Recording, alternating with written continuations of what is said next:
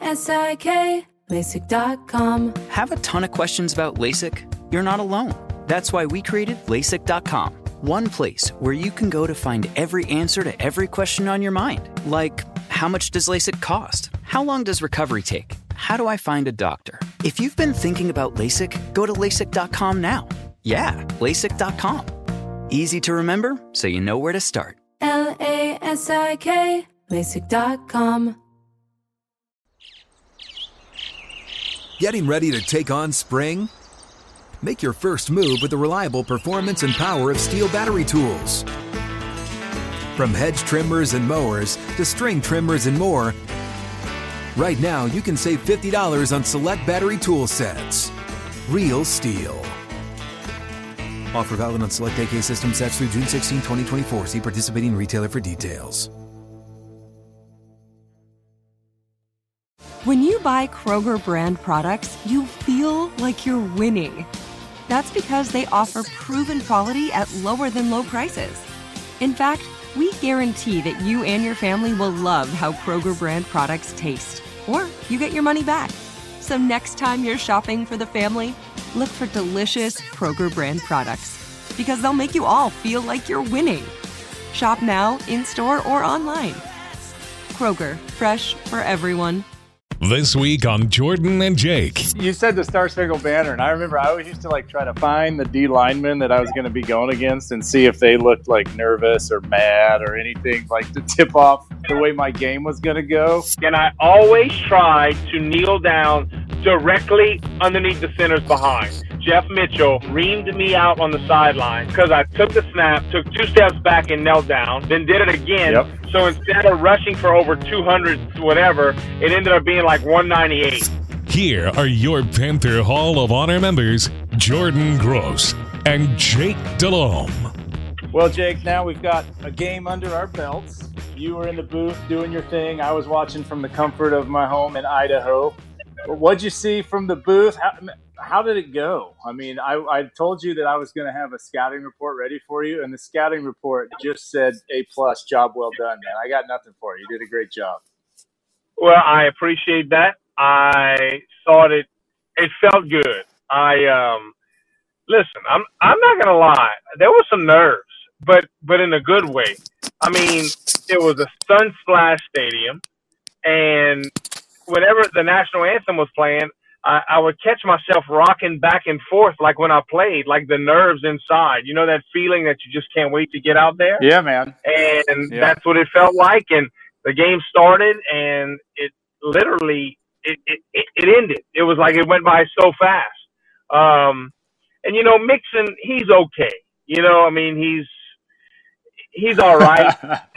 Having to deal with someone like him, you know, you just got to overcome. You know, overcome it. That's awesome. I, I when I you said the Star Spangled Banner, and I remember I always used to like try to find when I'm standing there, I would rock as well, and I was a hand on my heart guy.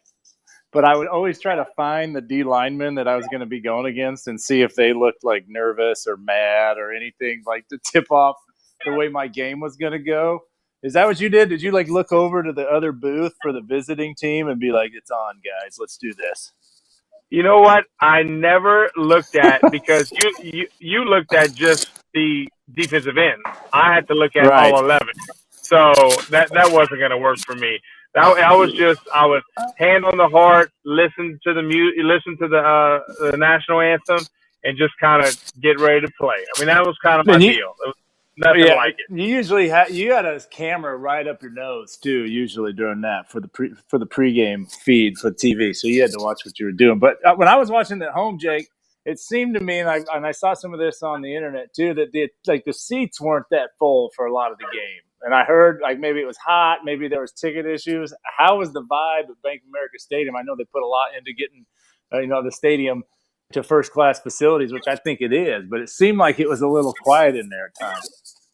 Well, one, it was very warm outside. Obviously, we're inside. We had the windows up so we could feel it, but it the crowd was into it. It was a loud crowd. Now, I was typically, obviously, just looking directly into the Rams uh, side of the field, and that was directly into the sun.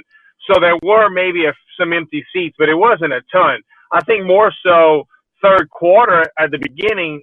Yes, empty seats, people are still getting concessions and things of that nature. But I didn't find it overly bad. That was that. That's just my opinion. Well, and the flip side of that, Jake, and I don't know if you feel the same, but I always just felt like Bank of America Stadium was a special place on night games. And now you've got a night game already, a primetime game on Thursday, division game, all that stuff. Uh, I expect it to be exciting. I mean, you talk me through the way it felt to you when we would play some of those night games in that stadium. Well, night games are special because one, whenever it's a night game, you know the whole world's watching, and every player, no matter what they might say, there's just something special knowing every one of your peers is watching. You're the only show in town, but that stadium dark you know, nighttime. You just feel the excitement and enthusiasm. But also, it starts at 8:20, so you had all day, and you just couldn't wait to go out and finally play. And listen, this game means a lot. Both teams start 0 1. The last thing you want to do is start 0 2. So this is there's a lot riding on this game. Well, and and I want to talk about this this Bucks game because it's a huge one for a lot of reasons, like you just said. But Take me back through last week, Jake. I watched the game. I thought our defense played awesome. I thought a quiet, a quiet uh, spotlight should have been on James Bradberry. He had a great game at corner. Brian Burns, you know, the rookie had a good game. What'd you see defensively on out of the Panthers when you were calling it last week? I think the thing that I noticed probably more uh, uh, most about the Panthers last week, and it's something I would watch during the game, and I would kind of tell Mixon, Brian Burns is so close to getting the strip sack fumbles. He is so long and his bend underneath the tackle, and he was very close numerous times. Bradberry obviously played a great game. Great job on the undercut for the interception. We played well offensively. And this is my takeaway in leaving that game. The stadium and the team kind of just listening to the uh, interviews after, they felt like, gosh, we let one get away. And this is the defending NFC champions who are still a very, very good football team with more weapons that they played with this past Sunday than they ended up the year with. Getting a Cooper Kupp back. Todd Gurley obviously played a whole lot more than the Super Bowl. So this is a very talented team that, in essence, it felt like we gave one away. And and yeah. defensively, I thought for the most part, we did a very good job. They came out in the second half and they had a really good drive. They went back to back on the same play that obviously they must have picked up on something. And a quick score in the fourth quarter, they just kind of broke the huddle, sprinted to the line and uh, the line and quick counted it. And we were trying to get lined up, but it was inside the 10 yard line. And we just, you have to be so precise.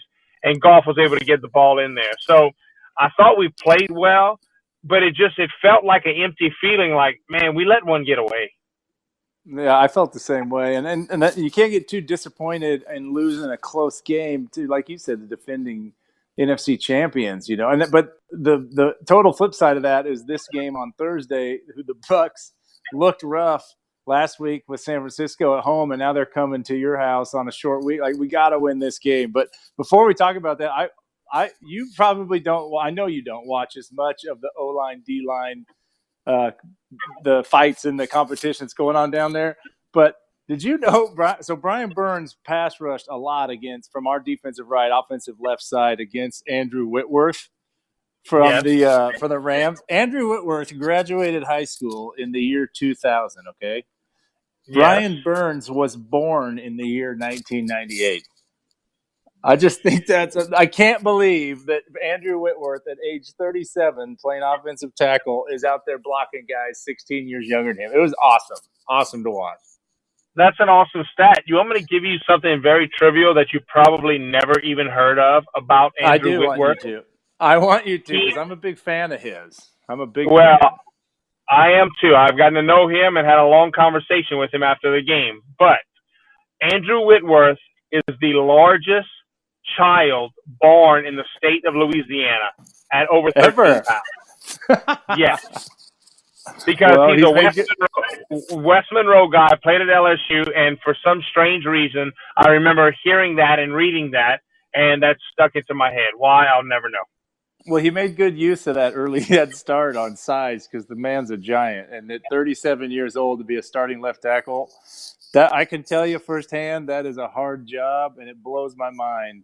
And all of his accolades, I don't, I, we won't get on a tangent, but all of his accolades and Pro Bowls and everything have come at the back end of his career. It's just, it's awesome. And Brian Burns, so Brian Burns to do to be productive against that O line made me think that Brian Burns is somebody, you know, that's just got incredible upside. But also, Christian McCaffrey had a great game. I know anybody who had him in fantasy football. I'm a fantasy. I do fantasy football now, Jake. I know you're not going to believe it, but I'm in a couples league, and it's a big deal in our household. And I don't have Christian McCaffrey, but the people that do were excited. So, how do you? What What does Christian McCaffrey do that you see that makes him be able to have the ball, get the ball in space so many times, and be so productive, despite the fact that he's got a big target on his chest? Well, one, I think just his vision when he's running the football, and there's no dancing.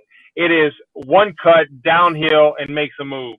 But it's very similar when watching him play. And the last couple of years, I've noticed it. Whenever Reggie Bush was with the Saints, and you know Reggie came in with all this hype, number two overall pick in the draft. But our defense, being Carolina, when we would prepare for them, we would always hear our linebackers, and all they worried about was where's Reggie Bush, where is 25 in the passing game and the running game. I think defenses are the exact same way with Christian McCaffrey because a couple of times when he would split out or he'd make he'd run a route out the backfield, they would converge on him, and they were so worried about knowing exactly where he's at. And that's the thing; he still gets open. He's still getting the ball, and he just he had many great runs the other day. But the touchdown run with Clay Matthews hanging on the right leg and 26, the backup safety who had came in for Eric Weddle hanging on the other leg at the two yard line and he stays up and then carries them into the end zone.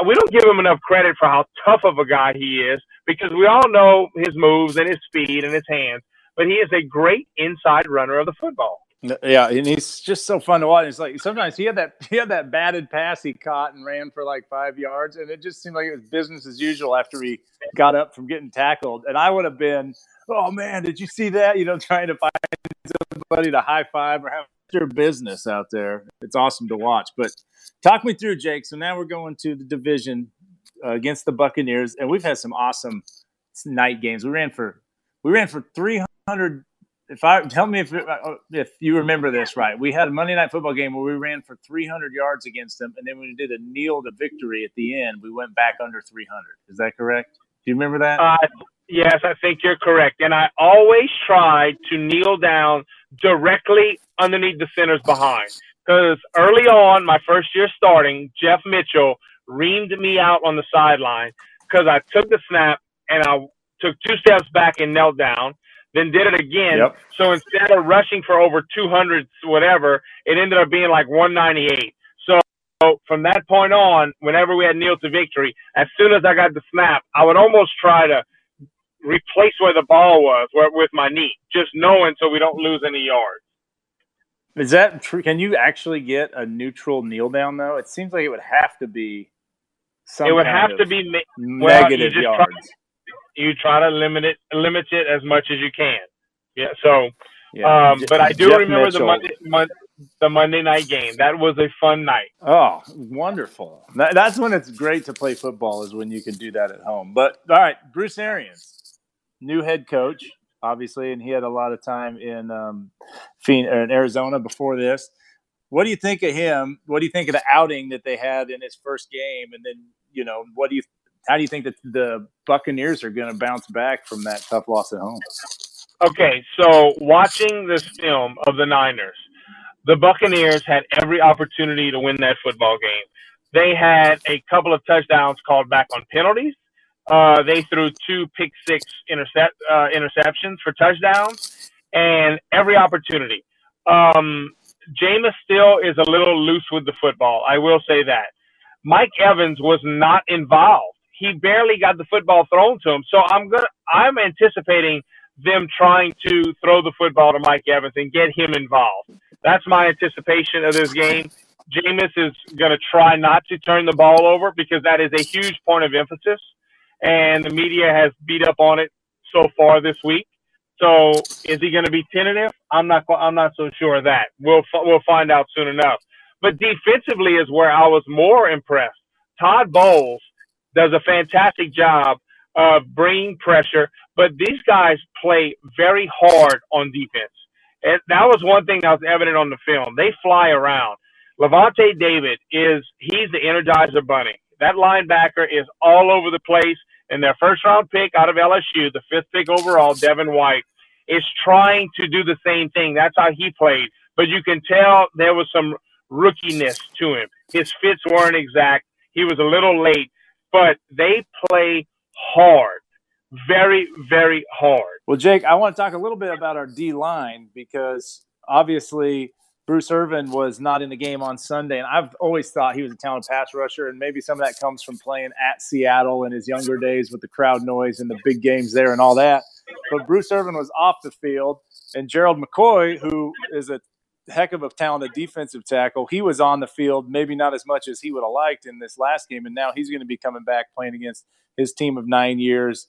Um, talk about what Bruce Irvin could bring to the table and talk about Gerald McCoy and what it's like to play against your old team. Well, one, I hope we have Bruce. Not so sure if we're going to have him or not, but that would be a nice addition because the relentless um, play that the, the motor that he has, it's only going to help our defense.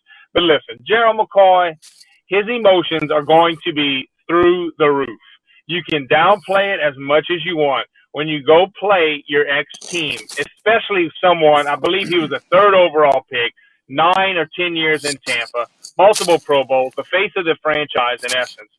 His emotions are going to be through the roof, and he, you anticipate him playing more because that's one thing that you heard coming out of the locker room in some of his quotes was that you know getting in a getting a feel, getting in a rotation. So I would have a pretty good indication that he's going to be on the field a great deal um, Thursday night, and you know I would think that motor is going to be at full tilt. Well, I can't wait to see it. It's going to be a lot of fun. Um, last what thing I got for you now. What about the ahead. tips? What about the tips he's going to give our other defensive linemen? He should know all the offensive linemen from Tampa and their weaknesses and what they can tip off. Maybe something with Jameis's cadence and things of that nature. So hopefully, I, I I'm a big believer in those things. Hopefully, those things can tip off. I know it's a different offense that he didn't go against, but still, the cadence yeah. of a quarterback, the tips of the lineman, I think that all factors in. Jake, you say that about the scouting report and the tips, and it makes me laugh because we would always have the guys that came in from other teams, the free agents, give us a scouting report when we were playing their old teams they'd come in the O line room and they'd tell us, okay, now some of them were super detailed, like, all right, this call means this, this hand signal means they're running this stunt or this blitz. And, and we'd take notes like crazy. And then some guys would come in and they'd say, yeah, this guy, this guy likes to, you know, he likes to rush the passer. This corner, you know, he likes to play off a little bit. and it was, and we'd always grade them back on their scouting reports and tell them if they were paying attention or not based on that. It's amazing how to your point exactly some guys could win a game for you based on the information and some you almost had to plug your ears because the information was so bad yeah i asked a cornerback one time um, when i was in cleveland we claimed him off of waivers from a team and we were playing the team and it was actually it was tampa he reclaimed it from tampa and i'm in cleveland and it was opening game so i'm going over hey what what about hand signals for coverages and things of that nature he goes, yeah, they just kind of would holler the coverage to me and I'd play it. I said, all right, thanks for the help. So that didn't, uh, that didn't help me uh, too much in that game. Didn't it frustrate you too that like people could do that and survive in the NFL, and here you were like studying your butt off, trying to get every angle you could to win, and then there's some guys out there that are making tons of money just getting the coverage yelled to them. Man, it's it's awesome. It's awesome. Well, Jordan, think about it. We played a playoff game against the Giants in 2006, January of 06, and their second their linebackers were depleted. So I remember I would DVR like inside the NFL on HBO or one of those, and I they had the sidelines, uh, the the microphone on the sidelines, and I remember it was Brent Alexander was a veteran secondary guy. He was giving all the calls.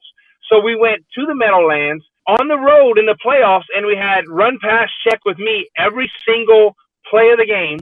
but I had all the signals from watching inside the NFL.